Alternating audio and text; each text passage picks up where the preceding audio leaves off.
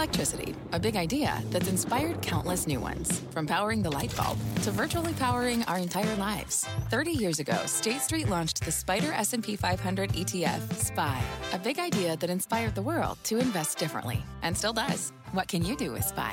Before investing, consider the fund's investment objectives, risks, charges, and expenses. Visit ssga.com for a prospectus containing this and other information. Read it carefully before investing. SPY is subject to risks similar to those of stocks. All ETFs are subject to risk, including possible loss of principal. Alps Distributors, Inc. Distributor. Hi, I'm Kelly Evans, host of CNBC's The Exchange. And here's what's on my mind. One of the more bullish guests we've had on the show lately was running through a litany of reasons the other day as to why he thought stocks would do reasonably well in the near term. Towards the end, almost in passing, he said, Plus, we think the move in rates has basically run its course. Wait, I said, you think rates have peaked? I doubt we'll go a lot higher from here, he said, or something to that effect.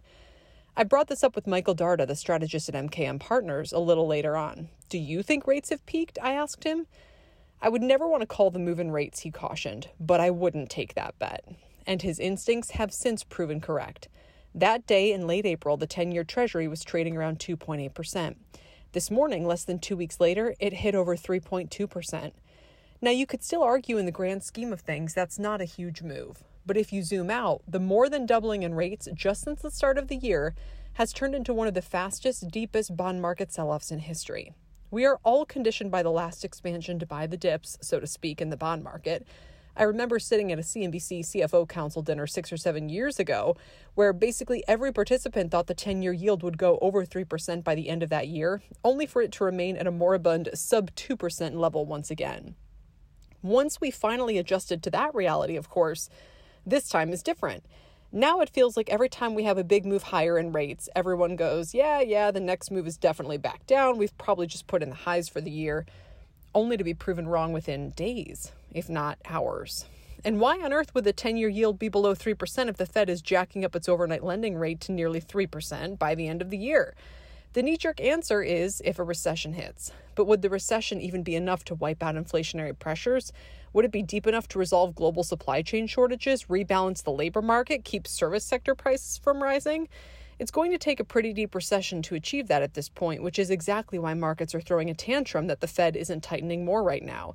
The more you slow momentum now, the less you need to throw on the brakes later, as Bank of America's Ethan Harris warned last week. Chair Powell, you're no Paul Volcker, wrote frustrated strategist Komal Sri-Kumar to his clients over the weekend. The Fed has an opportunity with tons of speeches on the docket this week to test the waters of a much more hawkish policy. The Richmond Fed's Thomas Barkin late Friday actually said he wouldn't rule out a 75 basis point hike this year, but he's not a voting member. Nor is the Atlanta Fed's Raphael Bostic, but he set the tone this morning anyhow by saying he wasn't in favor of larger than half point hikes. Which brings me to the front page piece in the Wall Street Journal today. Some hospitals grappling with rising nurse salaries are seeking to raise prices by up to 15%, it reads, compared with the typical 4 to 6% increases. Insurers are pushing back, but nurse salaries have surged by 9% already, and the shortage is unlikely to be resolved anytime soon. The issue was spotlighted a few weeks ago when shares of HCA, one of the biggest U.S. hospital chains, slumped 22% after they cut guidance on higher than expected labor costs.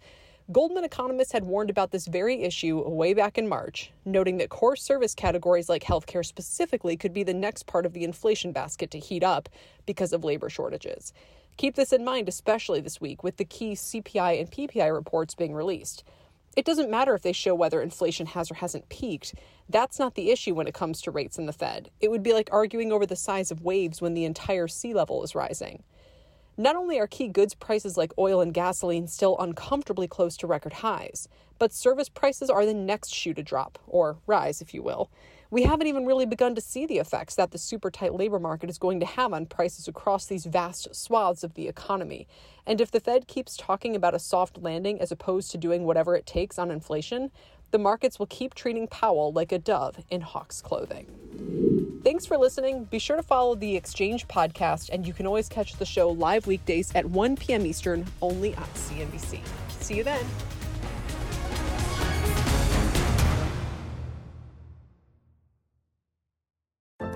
What's on the horizon for financial markets?